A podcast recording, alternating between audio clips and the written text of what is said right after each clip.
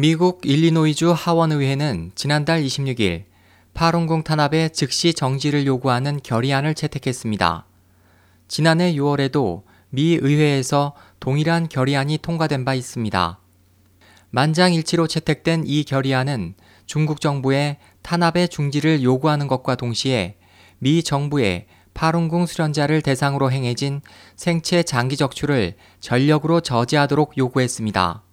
또한 장기 적출에 관여한 의사에 대한 입국 금지 등의 조치를 강구하도록 미 정부에 제안했습니다. 결의안은 2000년부터 2008년까지 6만 5천 명의 파룬궁 수련자들이 장기 절취로 사망하고 다른 소수민족 주민도 피해를 입었을 가능성이 있다고 기록하고 있습니다.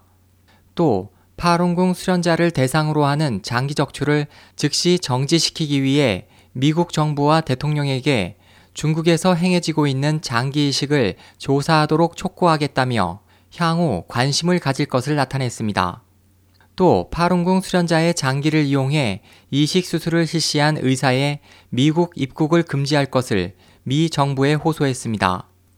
미 국무부가 매년 발표하고 있는 중국 인권 보고서는 지난 2011년부터 3년 연속 장기 적출 문제를 언급했습니다. 유럽 의회도 지난해 12월 중국 정부의 장기 적출 정지를 요구하는 결의안을 통과시킨 바 있습니다.